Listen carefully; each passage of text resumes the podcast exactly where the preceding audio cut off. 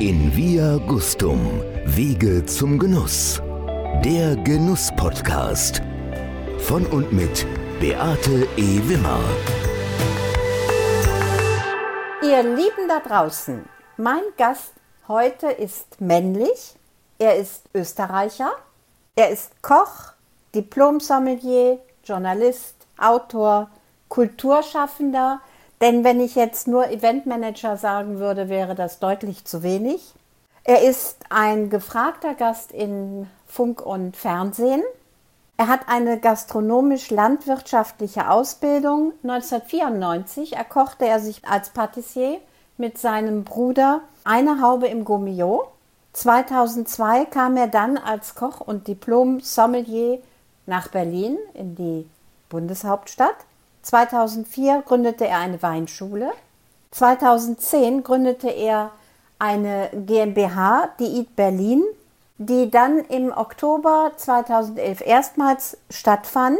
Mit mehr als 7000 Besuchern zählt die Eat Berlin heute zu einer der größten Feinschmecker-Festivals Deutschlands.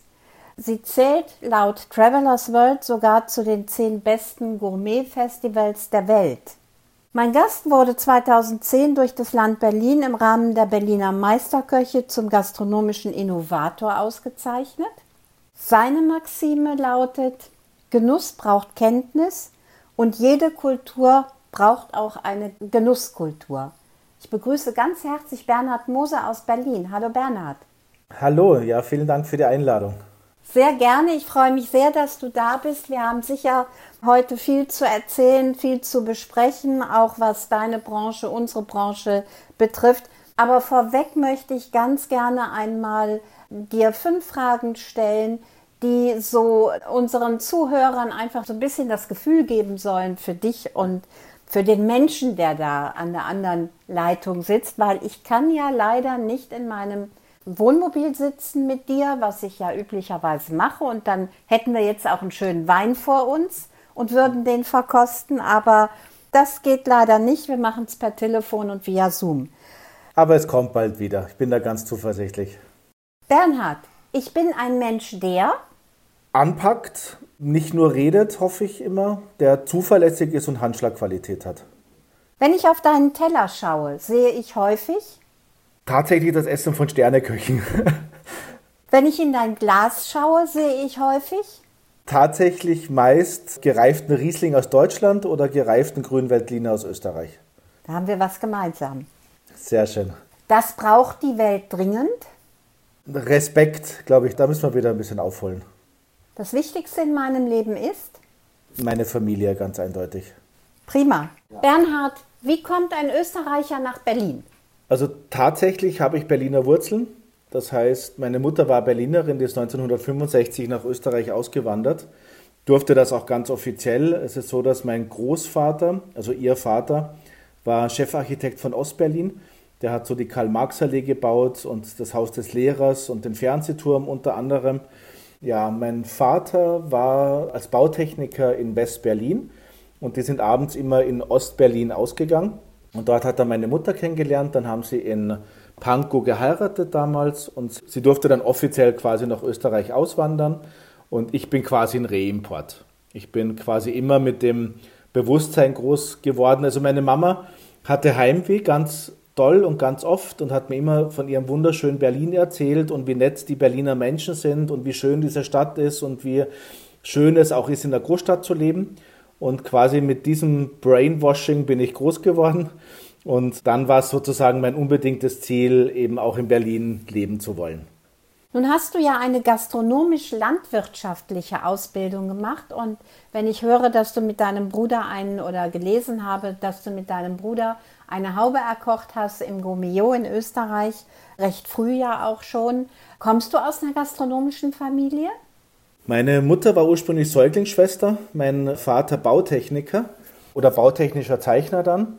Tatsächlich sind aber alle meine Geschwister in die Gastronomie gegangen. Ja, also mein Bruder hat eine klassische Kochlehre gemacht, meine große Schwester Christiane hat eine Hotelfachschule besucht und meine andere Schwester Susanne, die hat auch eine Kochlehre begonnen, hat die dann aber nicht abgeschlossen, weil sie sich verliebt hat. Und bei mir war es dann so, ich wollte eigentlich ursprünglich landwirtschaftlicher Berater werden. Das heißt, also man hat bei uns in der Region, ich bin groß geworden in Saalbach-Hinterglemm, da hat man nicht so wahnsinnig viele Möglichkeiten. Man kann in die Gastronomie gehen, man kann in die Landwirtschaft gehen, man kann Skilehrer werden oder am Skilift arbeiten, ja, aber viel mehr Möglichkeiten gab es nicht. Und ich wollte aber tatsächlich landwirtschaftlicher Berater werden. Das ist so eine Sache, die werden von den Molkereien bezahlt und die fahren dann so von Landwirtschaftsbetrieb, machen dort mit dem Qualitätsmanagement und so weiter. Und das war der Grund, warum ich diese landwirtschaftliche Ausbildung angefangen habe. Und dort war es aber dann so, dass eben in dieser landwirtschaftlichen Fachschule gab es eben so eine Parallelausbildung zum Gastronom. Das war damals eine Kooperation mit der Hotelfachschule in Bad Hofgastein. Und ich habe dann dort gemerkt, dass mir das Thema tatsächlich mehr liegt, als morgens um vier aufzustehen, um Kühe zu melken wollte ich dann doch irgendwie lieber das Schnitzel zubereiten aus der Kuh, das mich so früh geweckt hat. Und habe dann bemerkt, dass ich für das Thema Landwirtschaft vielleicht gar nicht so geeignet bin und habe mich dann dazu entschlossen, eben auch in der Gastronomie zu bleiben, habe dann auch gehadert damit. Aber so bin ich quasi auch in der Gastronomie gelandet.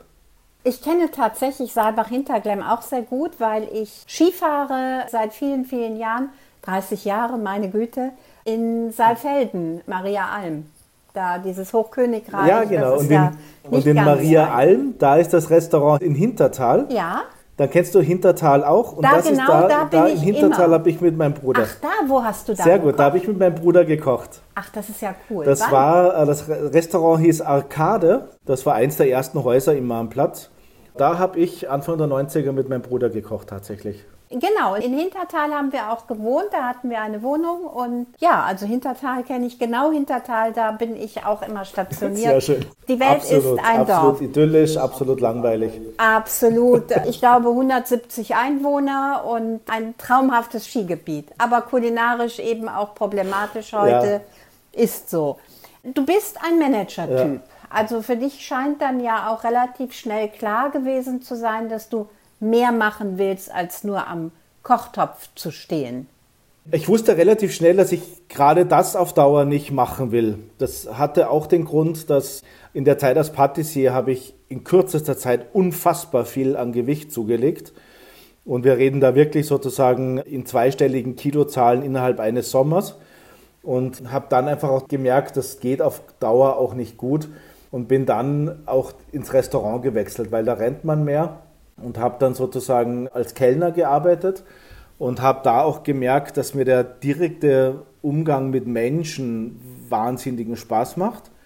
Und habe dann dort auch wiederum gemerkt, dass man sozusagen so lange der Kellner ist, bis man mit den Gästen auf Augenhöhe über Wein reden kann. Ja, das war für unsere Gäste damals im Hotel, das war dann in Bad Hofgastein, war das so ein Faktor im Palace Hotel, dass man einfach sozusagen, solange man nur die Teller gebracht hat, wurde man anders wahrgenommen, als wenn man dann plötzlich die Weinberatung gemacht hat. Und das führte eben dazu, dass ich mich dann auch für Wein angefangen habe zu interessieren und dann auch wirklich von dem Thema in Beschlag genommen wurde. Dann habe ich sozusagen diese gibt ja für jeden Sommelier, gibt es glaube ich so diese Erweckungsflaschen, wo man eben gemerkt hat, das Thema Wein ist eben nicht nur eines, das man inhaltlich begleitet, sondern das einen auch emotional bewegt. Ja, ich finde ja sozusagen Essen und Trinken ist ja auch ein Kulturereignis.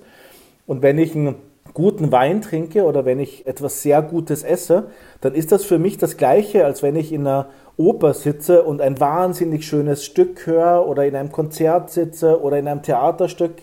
Also ich bin wirklich dann emotional berührt auf exakt die gleiche Art und Weise. Das ist auch so einer der Gründe, warum ich so, so ein wahnsinniger Verfechter dessen geworden bin, dass eben diese Genusskultur genauso Hochkultur ist wie Oper, genauso wie klassischer Gesang, wie klassische Musik oder Theater.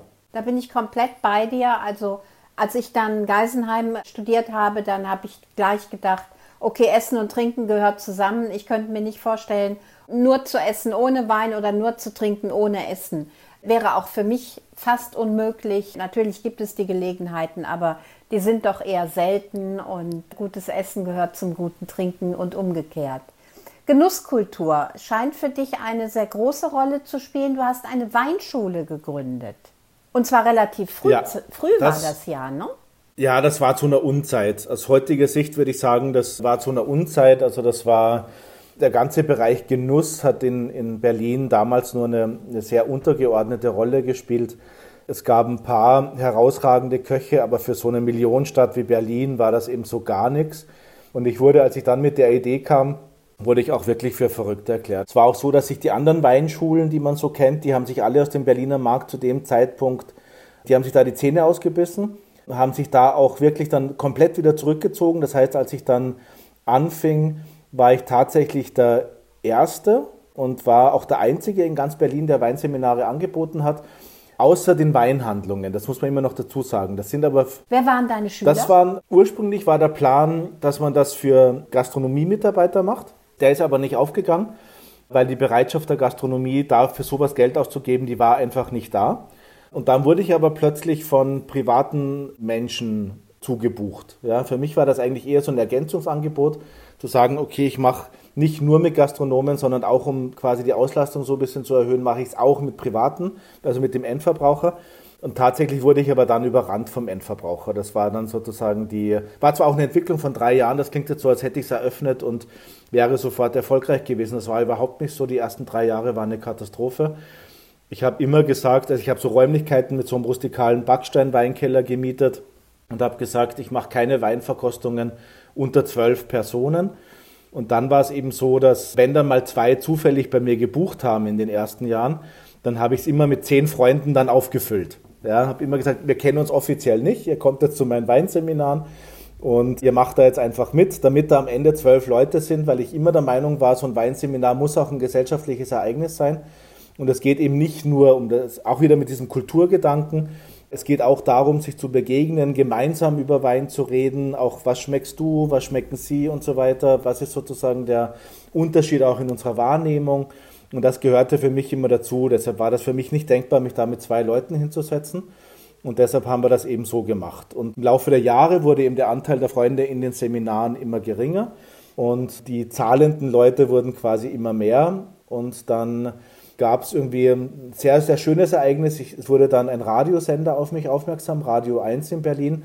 Und der hat einen Reporter geschickt und der saß bei mir im Weinseminar und hat O-Töne mitgeschnitten und hat dann auf Radio 1 einen sechsminütigen Beitrag gemacht und hat unfassbar geschwärmt von meinem Weinseminar, was dazu führte, dass es geknallt hat.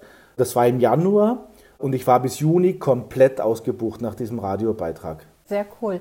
Dann ist es für dich ja heute eine Freude, die Entwicklung, die wir in den, gerade in der Gastronomie, was die Weinberatungen betrifft, zu sehen, die ja wirklich enorm an Qualität zugenommen hat. Denn jedes gute Restaurant hat, glaube ich, heute auch einen Sommelier. Er muss nicht unbedingt Sommelier, ist ja nun eine nicht geschützte Berufsbezeichnung, leider. Aber es ist schon so, dass jedes gute Restaurant einen gut geführten Weinkeller hat und der wird nicht mehr nur von Menschen bestückt und auch entleert. Wenn du nach dem Jahrgang fragst oder nach der Rebsorte, sie hinten aufs Etikett gucken müssen und sagen, ja, da und da. Also dieses, also hat sich wirklich eklatant geändert in Deutschland und wirklich sehr, sehr positiv. Wie siehst du das? Genau so. Es ist aber auch in der Küche. Es ist generell so. Und wenn man mich fragt, warum ich mich so wohlfühle in Deutschland und generell so in Berlin, dann sage ich auch immer gerne, diese Entwicklung, die Deutschland kulinarisch seit Eckhard Witzigmann, sage ich jetzt mal gut, mit leichten Hauch davor schon durchgemacht hat, das wäre in kaum einer anderen Kultur denkbar. Wenn man sich überlegt, dass die Franzosen 200 Jahre gebraucht haben, bis sie von den Italienern das Kochen gelernt haben, ja, dann ist die Entwicklung in Deutschland unfassbar in einer relativ kurzen Zeit. Ja, genau, genau darum geht es. Es geht um diese 40 Jahre, sage ich jetzt mal, oder 50 Jahre, in der Deutschland es wirklich geschafft hat, zu einer der führenden kulinarischen Nationen zu werden, sowohl im Weinbau als auch beim Kochen. Das kommt international noch nicht überall an, da ist auch die Politik noch ein Stück weit gefordert. Aber die Entwicklung ist kaum woanders möglich als in Deutschland. Und auch, dass eine Nation sagt, wir werden jetzt zur Feinschmeckernation, und dann zum Beispiel Weinseminare bucht für relativ viel Geld und dann wirklich sagt, ich beschäftige mich jetzt ein Jahr lang mit dem Thema Wein, baue mir dann einen Keller auf und bin dann sozusagen sowas wie ein privater Weinkenner. Das ist unglaublich und das liebe ich an diesem Land sehr, dass wir eben so fokussierte Menschen haben, die wirklich auch sich ein Thema dann auf diese Art und Weise erarbeiten. Aber das widerspricht ja im Grunde genommen der Erkenntnis, die wir ja oft auch laut nach draußen posaunen.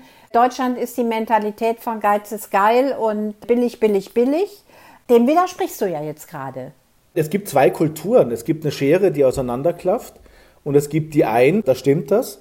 Und dann gibt es die anderen, für die stimmt es eben nicht mehr. Und dann darf man immer nicht vergessen, es gibt dazwischen aber auch noch, und das ist, glaube ich, so die, die Hauptzielgruppe, die die ganze Woche in der Kantine eigentlich billig essen und die dann sagen, okay, die also sehr deutlich unterscheiden zwischen Essen ist sozusagen auf der einen Seite etwas, womit ich meinen Körper mit Kalorien versorge aber dann ist eben, so wie man auch im Radio Musik hört und dann trotzdem am Wochenende auf ein Konzert geht. Das heißt, sie konsumieren einerseits und andererseits legen sie aber dann noch den Fokus drauf. Und da haben wir im Moment sehr, sehr viele Menschen, die sich quasi in beiden Welten bewegen.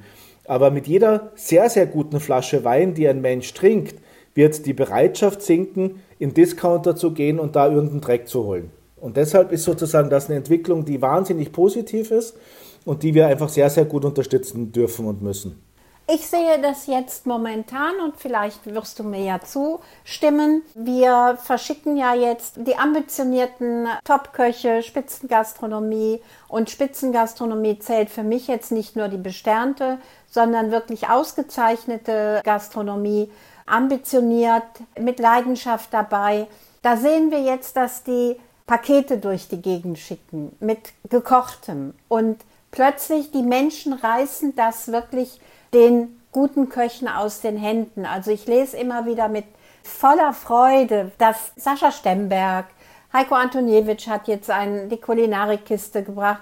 Du machst auch eine, habe ich gelesen. Ich habe dich auch schon kochen mhm. gesehen via YouTube oder Social Media. Ist das jetzt die mhm. Antwort auf, wir können leider nicht mehr am Wochenende ins Restaurant gehen? Es ist einerseits das, zum anderen ist es aber auch eine wahnsinnige Loyalität ja, das ist was, wo ich wirklich auch in Berlin mir gedacht habe, als es dann losging mit diesen, wir dürfen uns das Essen dann in den Restaurants abholen und die Berliner wirklich zuhauf in die Restaurants gestürmt sind und dort für ein teilweise ein absurdes Geld sich Essen mit nach Hause genommen haben, aber auch um sozusagen die Gastronomen zu unterstützen, weil sie wirklich auch gesehen haben, nein, wir wollen diese Restaurants haben, wir wollen nicht, dass die jetzt alle unter Corona quasi in die Insolvenz schlittern. Wir wollen dieses Kulturgut uns erhalten und das hat mich auch total berührt. Ja? Und das andere ist dieses, ja, ich hatte gestern zum Beispiel die Box von Christian Bau. Ich hatte vorgestern die Box von Fasil. Ich hatte letzte Woche die Schön Restaurateur Box. Also ich mache das ja auch mit einer ganz großen Leidenschaft. Wir posten das dann auch immer alles auf unserer Facebook-Seite von Eat Berlin, weil ich wirklich auch möchte, dass wenn jeder, der unseren Post liest, dann nur zwei Pakete bestellt, ja, dann ist das ein wahnsinniges Pfund, mit dem wir wuchern können. Also es ist eine Mischung aus, wir gönnen uns das jetzt zu Hause und aber auch wir sind, wir verhalten uns solidarisch mit dieser Branche und das finde ich beides eine wunderbare Entwicklung. Was wird es für die kulinarische Bildung bedeuten? Du hast eben da, davon gesprochen, jemand, der mal eine gute Flasche Wein getrunken hat, möglicherweise direkt vom Winzer, die auch vielleicht nur zwei Euro teurer ist oder drei Euro als im Discounter, der wird nicht mehr in den, in den Discounter gehen und sich da seinen Wein holen. Wird es auch so sein, dass wir unsere kulinarische Intelligenz, unsere kulinarische Bildung erweitern und sagen, ich habe jetzt hier ein Essen kennengelernt, wow, habe ich echt auch nicht gewusst, dass es das gibt. Hm, ich hoffe es. Ich glaube aber, dass die Menschen, die diese Boxen bestellen, keine Neueinsteiger sind. Also ich weiß jetzt nicht, ob wir wirklich sozusagen über diese Boxen jetzt Menschen erreichen, die vorher noch nie in einem Gourmet-Restaurant waren oder in einem Sterne-Restaurant, weil ja ein bisschen handwerkliches Geschick sollte man ja vielleicht auch dann beim Anrichten haben und so und ein bisschen Zuwendung auch zu den Produkten. Ich weiß nicht, ob wir uns wirklich dadurch eine völlig neue Zielgruppe ranziehen aber die bestehende Zielgruppe wird halt weiter in der Wahrnehmung geschärft und hat halt sozusagen auch dieses Erlebnis weiterhin. Und das reicht schon als Motivation. Ich glaube, für die Weiterentwicklung der Gastronomie brauchen wir schon geöffnete Restaurants, weil das wird über die Boxen nicht funktionieren. Also irgendwann mal muss alles wieder aufmachen und es gibt ja so viele so Hybrid-Restaurants oder so, so Konzepte, die keine Einstiegshürde haben, wo man auch als wenn man normalerweise nur ein Schnitzel essen geht oder eben zur Spargelzeit mal ins Restaurant geht. Aber dann gibt es eben so Restaurants, die eben wahnsinnig entspannt sind und eine junge Zielgruppe ansprechen und die dann aber frisch und auf hohem Niveau kochen. Und das ist eigentlich so die, die Einstiegsdroge, ja, wo man dann eben sagt, hey wow, ich habe jetzt hier eine Soße, die ist eben nicht aus dem Pulver angerührt, sondern das ist mal wirklich aus Knochen und Gemüse und Wein gekocht. Und das schmeckt ja ganz anders. Und plötzlich habe ich das Bedürfnis, einen Teller abzulecken. Das habe ich zu Hause mit meiner Champignonsauce von Knorr eben nicht oder aus anderen Gründen. Und deshalb brauche ich, wir brauchen für die Weiterentwicklung der Gastronomie offene Restaurants. Aber um die Leute bei der Stange zu halten, sind diese Boxen super. Und um auch die Leute wirklich weiter im Umsatz zu halten, die Gastronomen, ist das ein ganz wichtiger Punkt. Also ich glaube, dass da beides stattfinden wird. Natürlich das, was du sagst, das wird in größerem Maße stattfinden, aber ich habe es auch jetzt gerade gestern erlebt. Da hatten sich meine Nachbarn, die garantiert nie in ein Sternerestaurant gehen, haben sich eine Kulinarikkiste von Heiko Antoniewicz bestellt. Und dann kommt es ja auch Super. auf das Geschick des. Gut, haben die natürlich durch mich kennengelernt. Ja, ich erzähle ja auch immer, was ich mache und die sind auch immer ganz neugierig. Es kommt natürlich auch wirklich darauf an, wie der Koch dieses Finalisieren rüberbringt, wie er das beschreibt. Und ich muss sagen, diese Kulinarikkiste ist so liebevoll gemacht. Also meine Nachbarn haben diese Kulinarikkiste bekommen.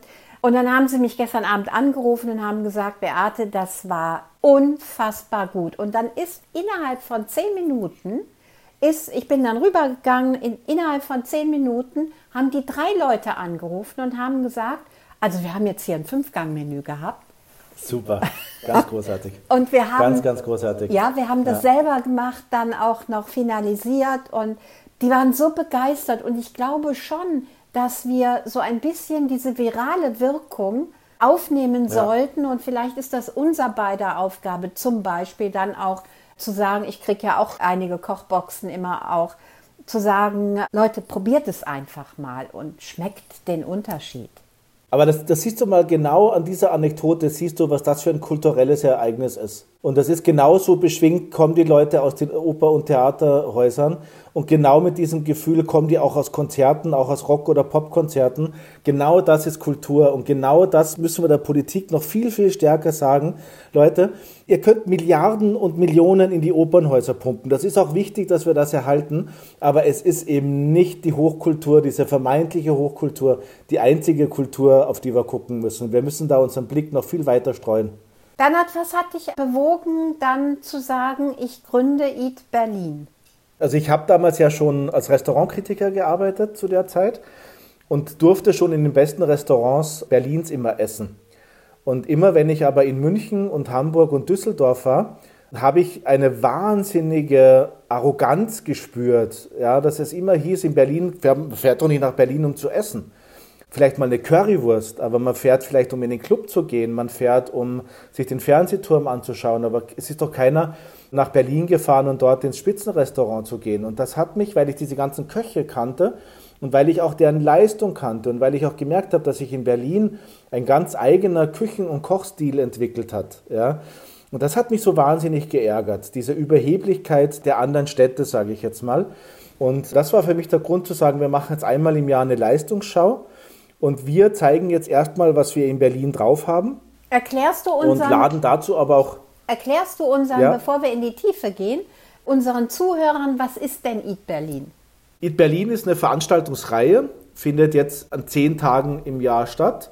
Und es geht eben darum, Once-in-a-Lifetime-Events zu schaffen. Das heißt, es gibt immer einzelne Abende, die in dieser Form auch nicht mehr wiederholt werden. Ja? Das heißt, man hat dann, ich sage jetzt mal ein Beispiel, es gibt im Berliner Naturkundemuseum gibt es ein Dinosaurier, ein vollständiges Skelett, ein T-Rex und der trägt den Namen Tristan.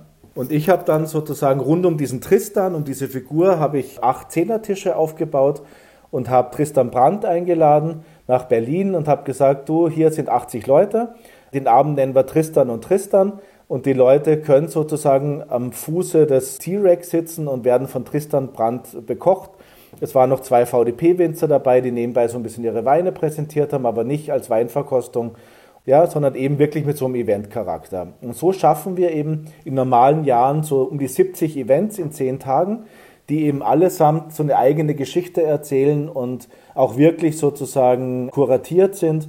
Und die Veranstaltungen denke ich mir dann immer aus und sind immer so maßgeschneidert eben auch für die jeweiligen Köche und für die jeweiligen Locations zugeschnitten. Mein erstes Event war im Übrigen auf Eat Berlin beim Markus Semmler. Da war der Herbert Bruckel dabei, Christopher Wilbrand war dabei, Nils Henkel war dabei, beim Markus ah, und tolle Küchenparty. Da haben wir beide uns auch kennengelernt. Ja. Ich glaube, das ja. war 2011 oder 2012 und ja. ja. hat einen hohen Erlebnischarakter und es sind ja dann, wie du sagst, auch immer Weingüter dabei. Also Essen und Trinken genau, das ist zusammen. Mir gehört zusammen und ich finde auch, dass sozusagen die Winzer da hingehören. Deshalb habe ich auch meine sehr enge Partnerschaft mit dem VDP. Sind wir dann wirklich auch immer bestens mit wirklich sehr, sehr hochwertigen Weinen versorgt. Jetzt ist Corona gekommen und jetzt hat es schon 2020 keine Eat Berlin gegeben. 2021 gibt es auch keine Eat Berlin. Tatsächlich konnten wir die 2020er noch ungestört machen. Ach ja. Das war, ja, das war so, dass dann bei der Abschlussgala wurde noch so ein bisschen gescherzt, na dürfen wir uns jetzt noch in den Arm nehmen oder nicht oder dürfen wir uns jetzt noch drücken oder wie auch immer. Da war es auch so ein bisschen nonchalant. Dann bin ich drei Tage später bin ich nach Österreich geflogen, weil ich leider auf die Beerdigung meiner Schwester musste. Und da war es schon ganz gruselig an den Flughäfen. Und als ich dann zurückgeflogen bin von Salzburg nach Berlin, war ich schon gefühlt der einzige Mensch auf dem Flughafen Salzburg. Also wir waren sozusagen genau auf dem Punkt, konnten wir die letzte Eat Berlin abschließen. Und die diesjährige Eat Berlin, die habe ich jetzt in den Oktober verschoben. Okay, also das ist sehr optimistisch, dass wir dann eine Eat Berlin. Nee, glaube ich wirklich dran. Es wird, es wird aber ja, ich glaube da wirklich dran. Wir haben jetzt diese Schnelltests. Die geplante jetzt im Februar, die ist ja schon verändert. Die ist deutlich kleiner geplant. Es kann sein, dass ich die jetzt noch vergrößere. Ich hoffe, dass ich sie noch vergrößern kann, weil ich wirklich glaube, dass es jetzt ab April wird es mit dem Durchimpfen relativ schnell gehen. Wir merken jetzt schon, wir haben jetzt überall diese Schnelltestzentren, auch die Schnelltests an sich. Es, ist, es funktioniert super. Wir fahren zum Beispiel heute noch zur Oma. Ich habe jetzt meine ganze Familie mit Schnelltests nochmal durchgetestet, um die Oma zu schützen sozusagen. Wir kriegen jetzt immer mehr Werkzeuge in die Hand. Und bis Oktober ist noch so viel Zeit. Und ich bin sehr, sehr zuversichtlich, dass wir dann eine sehr hohe Durchimpfungsrate haben werden. Wer nicht geimpft ist, kann Schnelltest machen. Das wird sich alles jetzt relativ schnell, glaube ich, beruhigen. Jetzt bist du ja auch in einer Branche tätig, die sehr gebeutelt ist durch Corona, die sehr reglementiert ist. Wie siehst du die Vergangenheit, die Gegenwart und die Zukunft der Eventbranche, der Kulturschaffenden? Also die Eventbranche, die wird sich verändern, definitiv. Ja, also auch so wie wir jetzt hier sitzen und uns quasi über eine relativ instabile Internetleitung unterhalten, ja, zumindest bei meiner Seite. Ja. Das wird auch so sein, dass dann bei Großevents, wo dann früher, sage ich jetzt mal, ein großer Konzern aus ganz Deutschland die Leute zusammengeholt hat und ein Event mit 300 Leuten gemacht hat, da werden vielleicht jetzt nur noch 150 da sein und vielleicht sind dann 150 zugeschaltet, so wie wir jetzt und so. Also das wird, das wird sich verändern. Und äh, insofern müssen wir gucken, dass wir diese Veränderung begleiten. Ja, das ist jetzt ein ganz wichtiger Punkt, dass wir jetzt nicht einfach sagen, wir schauen jetzt, was kommt, sondern wir müssen diese Veränderung jetzt einfach auch kuratieren. Muss die Eventbranche innovativer in ihren Konzepten werden? Muss sich da was verändern? Sie muss vor allem investieren in Luftfilteranlagen, in Schnelltests möglicherweise. Und die Eventbranche muss sich auch insofern verändern, als dass sie als dass viele Menschen jetzt einfach merken, dass es auch angenehm ist, mal einen ganzen Winter lang nicht erkältet zu sein, keine Grippe zu haben. Also mit diesen Aha-Regeln sind ja ganz viele positive Begleiterscheinungen gekommen. Eben zum Beispiel auch mit dem Wegfallen der Hände. Ich war dieses Jahr nicht einmal, also diesen Winter nicht einmal erkältet, nicht einmal. Und das liegt vor allem auch daran, dass wir eben uns weniger sehen, dass wir uns weniger die Hand geben. Und das wird in den Leuten ein Stück weit übrig bleiben. Ja, vielleicht bleibt auch der Mundschutz beim öffentlichen Verkehrsmittelfahren übrig. Das wäre also wirklich auch ein ganz, ganz großer, eine ganz große Weiterentwicklung. Und da denke ich, muss sich die Eventbranche und auch die Gastronomie ein Stück weit drauf einstellen. Nicht die Spitzengastronomie, weil wir da ja schon den Umstand haben, dass die Plätze relativ weit auseinander sind, dass man eben nicht jeden Platz pro Abend viermal belegt, sondern eben nur einmal. Also ich glaube mal, diese Fine Dining Gastronomie, die muss sich am wenigsten verändern, aber viele andere Gastronomien müssen sich darauf einstellen. Ja, bist du auch der Meinung, es wird sich die Spreu vom Weizen trennen? Ich höre das häufig bei deinen Kollegen. Da ist jetzt quasi so ein bisschen die Frage, was ist die Spreu und was ist das Weizen? Leider ist es so, dass was ich als Weizen bezeichnen würde, das sind oft nicht die, die halt auch das Geld verdienen. Und insofern, mir fallen jetzt viele Berliner Beispiele ein, wo ich weiß, die werden es überleben, das ist aber eher Spreu, weil sie einfach auf die Regeln pfeifen, weil sie einfach auch Umsatz machen, da wo sie eigentlich nicht gedurft hätten und so weiter. Ich sehe es leider nicht so, dass sich die Spreu vom Weizen trennt. Es wird eine Marktbereinigung geben, aber ich glaube auch, dass unter diese Marktbereinigung viele Gute fallen werden, die einfach auch moralisch jetzt nicht asozial agieren und sich eben da auch an die Regeln halten und, und, und, die auch bei den Anträgen nicht bescheißen, sondern einfach ganz sauber weiterarbeiten. Und da fürchte ich, dass es auch einige, dass, ich, dass es auch ein bisschen Weizen erwischen wird. Du hast anfänglich von der Berliner Gastronomie gesprochen. Unterscheidet sie sich zum Rest Deutschlands? Wenn ja, wie und warum? Ich glaube, ein ganz wichtiger Punkt oder ein Pfund, mit dem wir in Berlin wuchern können, sind einfach die Gäste, die wir haben, die also viel, viel bereiter sind, sich auf Abenteuer einzulassen. Auch Berlin-Besucher, also Menschen, die kommen, um quasi in Berlin auch Restaurants zu besuchen, sind also viel bereitwilliger, auch neue Konzepte auszuprobieren so sind wir einfach auch zu einem der spannendsten veganen Orte der Welt geworden. Ja, also man kann in Berlin wirklich auch vegan einiges total. Wir reden äh, jetzt nicht entdecken. von Attila Hildmann, oder? Nee, um Gottes Willen. Das ist ja wirklich Spreu. ja, also.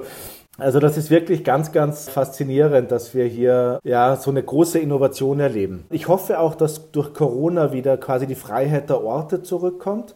Das war ja in Berlin auch immer so schön, dass man eigentlich relativ kurzfristig immer auch Locations gefunden hatte, wo man Pop-up-Restaurants machen konnte, wo man also leerstehende Läden und so weiter. Das ist ja alles vor Corona weg gewesen. Man brauchte ja mindestens 800.000 Euro, um überhaupt eine gastronomische Idee umzusetzen. Woran lag das?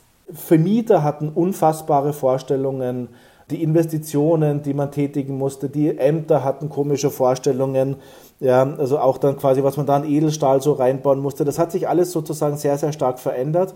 Und Berlin hat wahnsinnig an Coolness verloren vor Corona. Und da hoffe ich so ein Stück weit, dass wir haben jetzt, der Leerstand hat sich wieder deutlich erhöht. Und da hoffe ich, dass, es, dass das auch wieder Freiraum ergeben wird. Da bin ich eigentlich sehr, sehr zuversichtlich, dass da diese Pandemie auch sehr, sehr viel Gutes in sich trägt. Wobei ihr ja garantiert auch internationales Publikum verlieren werdet. Denn ich glaube, dieses Fliegen durch die Welt wird nicht mehr so stattfinden, wie es mal war. Ja, definitiv. Ja, also es wird definitiv so, aber es wird definitiv so sein, dass der interessierte deutsche, österreichische, Schweizer, Elsässer Feinschmecker, der also wirklich auch Lust auf ein kulinarisches Abenteuer hat und der open-minded ist, der wird zu uns nach Berlin nach wie vor kommen. Da glaube ich, dass wir eben dieses Mondäne, das werden wir behalten. Aber es ist richtig, das wird aber Barcelona, das wird andere Städte mindestens genauso hart treffen, wenn nicht sogar härter weil ich trotzdem glaube, dass Berlin ein total spannendes Reiseziel auch für Deutsche ist. Ja. Bernhard, du machst ja selber auch eine Kochkiste, ne? eine Gourmetkiste, eine Kulinarik-Box. Erzähl, was machst genau. du denn? Was hast du dir einfallen dies, lassen? Dies läuft ein bisschen anders als diese klassischen Kochkisten, weil bei mir ist es eher sowas, wo man quasi das Glas aufmacht und einen Löffel reinstecken kann. Also ich möchte eine Kiste machen, wo man keinerlei handwerkliches Geschick braucht, wo man auch nicht Sachen endbereitet, sondern nur Dinge warm macht. Ja, also was weiß ich, da ist dann ein eingewecktes Glas drin, also in der nächsten Box zum Beispiel wird eine Bouillabaisse, die von mir gekocht ist, drin sein, die man einfach nur quasi in den Topf macht, ja, die eingeweckt ist. Dann arbeite ich sehr, sehr stark mit Berliner Manufakturen zusammen, also die jetzt zum Beispiel Knalle Popcorn oder ich habe jetzt zum Beispiel von Wiedmann kriege ich jetzt eine Riette, Vom äh, das er zubereitet hat.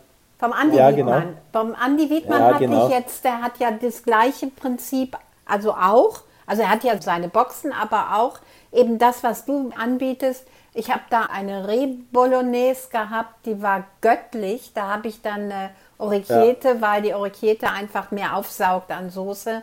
Der hat das Riette, was du gerade sagst. Also Leute da draußen, ja. Holt euch die Box vom Bernhard Moser, weil ja.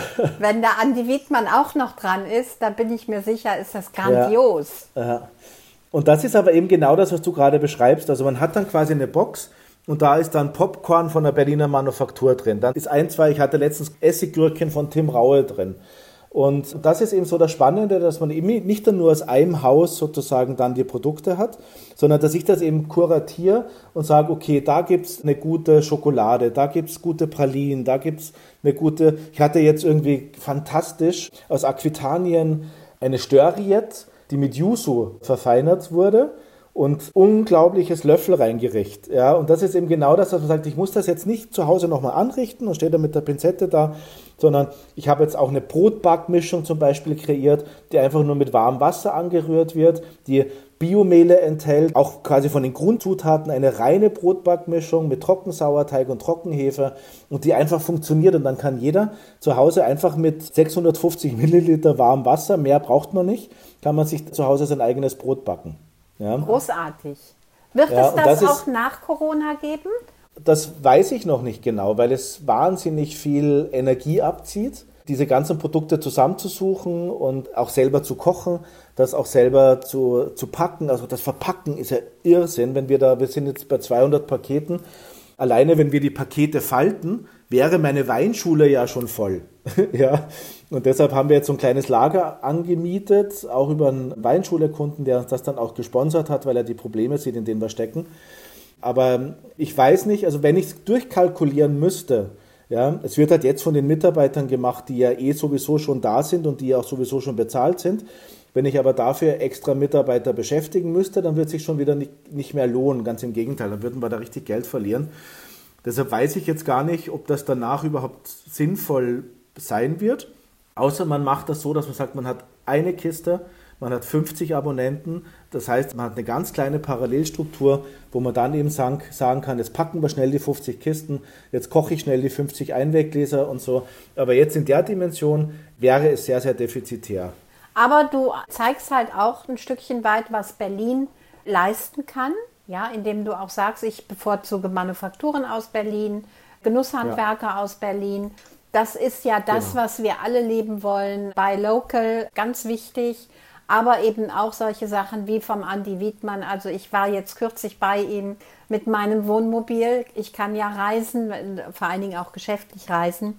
Das ist schon richtig toll. Zum Schluss, es vergeht immer so schnell, diese, diese Gespräche, die fliegen einfach immer weil ihr habt auch immer so viel zu, zu sagen. Wenn du kein Koch geworden wärst, wenn du kein Diplom-Sommelier geworden wärst, was wärst du geworden? Rechtsanwalt. Ernsthaft? Das war so mein zweiter, tatsächlich wäre mein zweiter Traumberuf gewesen. Ich wäre wahrscheinlich Jurist geworden, ja. Okay, das ist ja eine ganz andere Richtung. Absolut. Aber es ist heute noch so, dass ich beim Lesen von Gesetzestexten, also ich kann mir die auch immer sofort merken, ich habe ein an sich total schlechtes Gedächtnis, aber da habe ich auch, ich verstehe juristische Texte immer auch sofort und ich kann selber auch sehr gut juristisch klingende Texte formulieren. Das ist also tatsächlich was, was für mich sozusagen der, der zweite Weg gewesen wäre.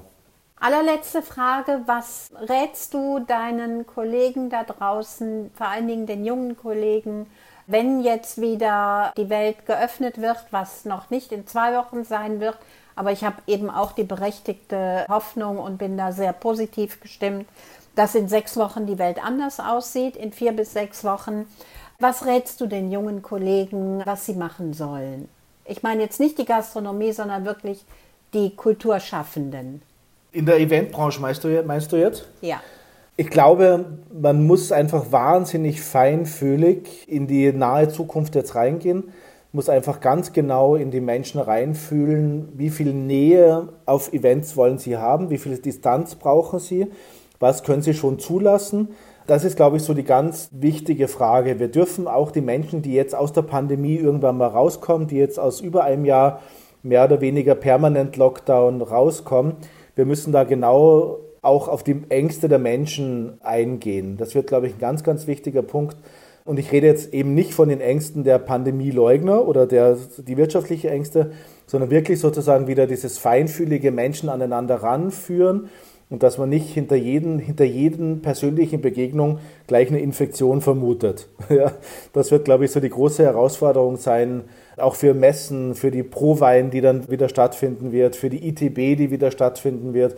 Das wird ein ganz, ganz spannendes Thema sein, auch wie viel Technik brauchen wir dafür, inwiefern muss ich wirklich sozusagen die Menschen in die Messehallen rein drücken oder finde ich nicht auch die Möglichkeit, die zu Hause irgendwie zu entertainen und zu informieren und so. Das werden ganz, ganz herausfordernde Jahre sein, die aber auch sozusagen dieses ganze Thema Technisierung so schnell, so weit nach vorne gebracht haben und auch so weit vorne, nach vorne bringen wird, wie wir sonst in 20 Jahren nicht geschafft hätten.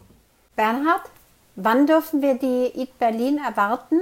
Hast du das Datum ähm, für am uns? 27. Oktober geht's los. 24. Ja.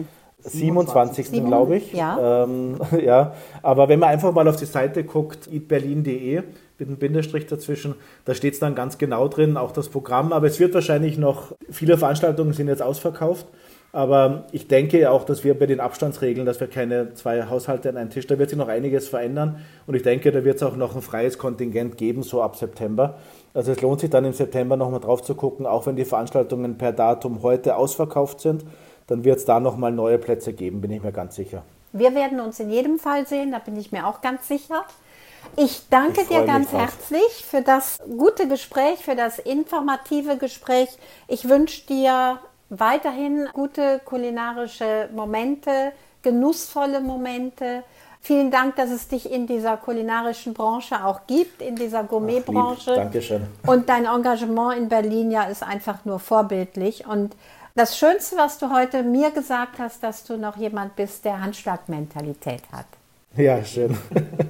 Vielen Das, Dank. ja, das glaube ich wirklich. Da bin ich mir auch sicher. Also ich weiß, dass die Menschen Ja? dir sehr gerne folgen und du da auch eine Hochachtung genießen darfst. Bleib gesund. Sehr schöne, warme Worte. Vielen Dank. Bleib gesund. Alles, alles Gute und ich gehe jetzt mal auf die Suche nach einer schönen Kochbox von dir. Bis ganz bald. Bis dann. Ja. Tschüss.